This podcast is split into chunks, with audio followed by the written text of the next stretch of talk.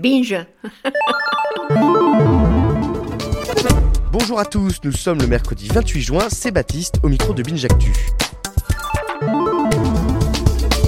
On commence avec un business juteux, la revente de places de concert en ligne. Télérama a tenté un décryptage, c'est l'enquête du jour. En 2018, lors de l'ouverture à la vente des places pour un concert des Rolling Stones, un homme essaie d'acheter 1000 tickets avec 164 cartes de crédit. Ces transactions sont alors bloquées.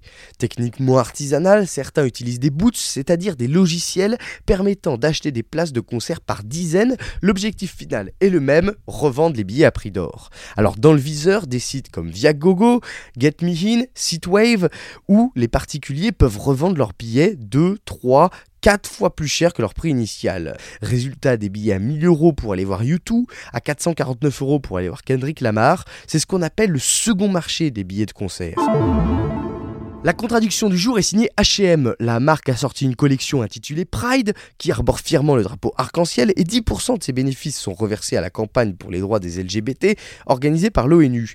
Eh bien, cette collection a été confectionnée au Bangladesh selon la BBC, pays où l'homosexualité est illégale avec 27 arrestations et 2 assassinats d'homosexuels en 2016 et 2017.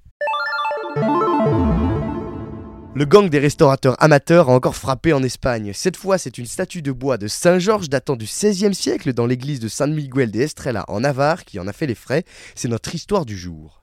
Alors en 2012, une octogénaire avait déjà tenté de restaurer une peinture du Christ dans l'église de Borja en Espagne, peinture datant du 19e siècle. Résultat, le Christ ressemblait davantage à un singe qu'à un homme. Consternation devant le désastre, et pourtant cette fois rebelote, c'est un groupe d'artisans locaux qui a été chargé de nettoyer la statue de bois de Saint-Georges. Ils ont choisi de la repeindre et c'est ainsi que Saint-Georges s'est transformé en Tintin. On termine avec le son du jour qui nous amène à la frontière américano-mexicaine pour la sortie du film Sicario, la guerre des cartels.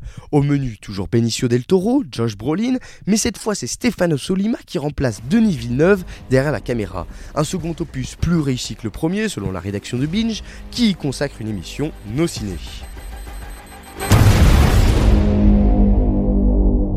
You want to see this thing through? No rules this time. Adios.